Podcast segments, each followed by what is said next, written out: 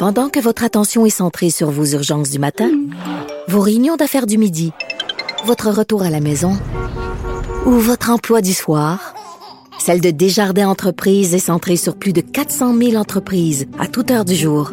Grâce à notre connaissance des secteurs d'activité et à notre accompagnement spécialisé, nous aidons les entrepreneurs à relever chaque défi pour qu'ils puissent rester centrés sur ce qui compte, le développement de leur entreprise.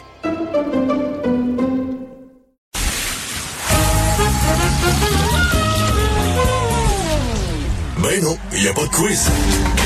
Mais Jean-François vous donne quand même les réponses à vos questions. Cube Radio. Un été pas comme les autres. On va s'entretenir avec Myriam Lefebvre, chef de marque pour euh, Porte-Monnaie et d'une nouvelle euh, balado euh, où on parle d'argent et on parle des entrepreneurs d'ici. Et il est question aujourd'hui de la ferme Antomo DSP. Bonjour Myriam. Salut, ça va bien? Ça va bien et toi? Oui, super. Ben, moi, j'ai rencontré en fait de vive voix parce que tout se fait par téléphone, mais j'ai parlé avec euh, Maxime Dionne, qui est euh, président CEO de la ferme Antomo DSP. Euh, Peut-être quelques mots là pour que, que tout le monde puisse découvrir cette ferme-là. Une ferme Euh, plutôt originale, hein? Vraiment, tout à fait. C'est une ferme qui est en opération depuis 2018 dans la région du Bas-Saint-Laurent, euh, qui est menée par une équipe de trois gars passionnés. Euh, c'est en fait la toute première ferme de grillons à grande échelle euh, au Québec. Là, on parle bien de poudre de grillons. Euh, c'est 6200 pieds carrés là qui sont consacrés à l'élevage là, de ce que les gars appellent comme de le minuscule bétail, là, le grillon. Donc, c'est quand même un super beau projet euh, avec la mission, disons, d'enrichir là, avec la poudre de grillon et pas juste de substituer euh, des aliments. Puis eux, ils ont une super belle histoire. Ils ont démarré ça vraiment à petite échelle. Là. Je vous laisse entendre Maxime Dionne euh, à ce sujet-là. C'est surtout Antoine, euh, qui est Antoine Saint-Pierre, qui est cofondateur avec moi et chimiste, euh, qui a travaillé beaucoup de ce côté-là. On avait un petit élevage expérimental, ça a parti dans le sous-sol de ses parents.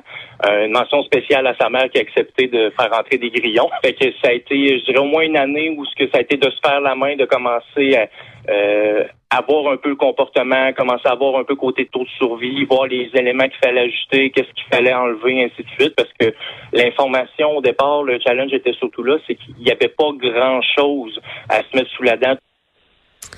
Mais, euh, mais Myriam, avant de, de continuer, là, je, je veux savoir, la, la poudre de grillon, c'est pour mettre tout? Je veux Oui. dire, c'est pour mettre dans le dans notre Dans nourriture à nous, mettons dans, dans nos biscuits, on remplace la farine, etc. C'est ça? Oui, tout à fait. Ben, exactement. Tu, le, tu le mentionnes parfaitement bien. Là, dans le fond, euh, ça peut substituer en partie la farine. C'est-à-dire qu'on met ça puis ça garde la même texture. Si on remplace la farine par de la poudre de grillon, on a la même texture, moins de glucides, mais plus de, pro- de protéines. On dit que dans une portion, par exemple, de poudre de grillon, on a deux fois plus de protéines que le bœuf, sept fois plus de vitamine B12 que le saumon, ou deux Oh. fois plus de calcium que le lait. Fait que ça donne une petite idée d'à quel point c'est riche en protéines, puis ça peut être bon pour euh, la santé, euh, même par, par rapport aux aînés, là, c'est super bon pour pour eux parce que ça leur donne vraiment du, du calcium dans leur euh, dans leurs os finalement. Puis ça, puis ça goûte-tu? J'ai j'ai beaucoup de questions, là, mais ça, ça goûte-tu, Mais- mettons?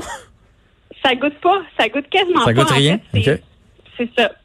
C'est, la magie de la chose. Après, ben c'est sûr que ça prend. C'est un peu comme euh, des, des aliments, j'allais dire un peu comme le tofu. Là, ça goûte un peu ce que ce qu'on décide que ça goûte finalement. Ouais, ouais, ouais, ça dépend comment on l'assaisonne. Euh, parle-moi de la, parle-moi de, de la crise, euh, comment ça allait à la ferme euh, au mois de mars, là, mettons, avant, Oui. avant le fameux confinement? Ben la ferme elle a vraiment évolué là au fil du temps, mais quand est arrivée la crise, le problème pour une ferme comme ça, ben c'est que euh, soudainement il y a plusieurs fournisseurs qui eux sont tombés en crise, donc la demande diminuait. Mais eux le problème qu'il y avait, c'est un peu comme pour l'industrie bovine, hein, les fermes doivent continuer à produire, à produire. On peut pas sacrifier les grillons comme ça d'un seul coup. Donc on peut euh, écouter justement Maxime euh, à ce sujet-là. Comme euh, la grande majorité des entrepreneurs, ça n'a pas été facile. Euh, ça a vraiment ralenti. On avait entre autres un client, c'est que je, euh, il parle souvent de nous, donc je suis très à l'aise d'en parler également. Il y, a, il y a un pain qui a été lancé qui s'appelle Grillon le pain. Puis justement, c'est si je me rappelle bien, je pense que la date de lancement, c'est à peu près dans le même moment que le confinement a commencé. Fait que c'est du de, de, de fil en aiguille, tout le reste s'est fait ralentir. Donc c'est sûr qu'on le, le ressenti inévitablement de notre côté aussi. Sûr et certain, comme bien les entrepreneurs d'ailleurs. Qu'est-ce qu'ils ont fait pour se retrousser les manches pour pouvoir continuer?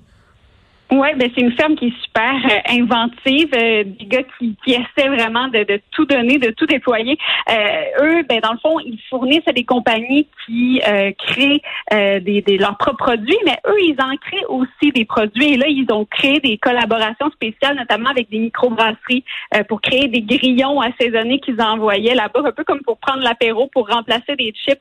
Donc, c'est tout plein d'initiatives qui ont mis sur pied. Puis c'est sûr que ben à long terme, Maxime lui racontait que euh, il y a quand même certains enjeux de distanciation là, parce que lui, ce qu'il fait, c'est qu'il va à la rencontre de futurs de futurs fournisseurs pour euh, se faire connaître et acquérir de la visibilité. Donc là, c'est disons le, petit enjeu actuel qui doit auquel il doit faire face. Oui, ça c'est clair. Dis-moi donc, euh, je sais pas, on dirait que j'ai plein de questions parce que là, on parle des, des élevages de grillons. Je sais pas si tu es au courant, mais, mais comment on fait? Je veux dire, on est habitué dans un, une étape, ça prend un papa de maman, puis là, on fait des petits veaux, puis il y a d'autres vaches qui arrivent et tout ça. Dans, dans le monde des grillons, comment ça se passe, la reproduction? Puis à partir de quand sont prêts à manger? Est-ce que tu es au courant de tout ça? C'est une question à laquelle je ne pourrais pas répondre, mais je pourrais certainement euh, relancer Maxime à ce sujet-là, mais c'est c'est fascinant. Puis lui-même, il disait, euh, il disait, je pensais que je savais à peu près tout là-dessus, puis que je pouvais me, me lancer comme ça, mais il a réalisé très très vite qu'il était entrepreneur avant d'être éleveur et qu'il hmm. fallait justement qu'il travaille très très fort sur, sur cet aspect-là parce que ben, comme tout anim, comme tout animal finalement c'est un élevage qui est très très particulier puis qu'il faut faut mettre beaucoup d'efforts là-dessus. Puis en, terminant, comment on fait, nous, en tant que public, là, pour aider, mettons, cette euh, compagnie-là, pour euh, ben, l'encourager, donner de la visibilité, etc.? Ben c'est sûr que c'est bon de demander, par exemple, dans vos boulangeries de quartier, dans vos épiceries de quartier, s'ils ont leurs produits, euh, si euh, ils ont aussi de la poudre de grillon, simplement pour l'essayer une fois dans une recette, un apéro, peu importe, juste avoir la curiosité d'essayer la poudre de grillon, l'essayer à un moment donné, on dit que c'est l'adopter, là, fait que mm-hmm. d'essayer euh, la poudre de grillon au moins une fois, puis vous allez voir que vous allez, c'est pas si sorcier que ça finalement que de l'essayer. Peut-être, et c'est peut-être justement l'avenir. alors pourquoi pas s'y mettre et être à l'avant-garde. On avait toujours bien la crème Bodwig quand j'étais jeune. ça ne pas être pire que la crème Bodwig. Il faut juste passer par-dessus le, fait que c'est des grillons, mais c'est pas la première fois que j'entends parler que c'est plein de protéines, que c'est très bon pour la santé.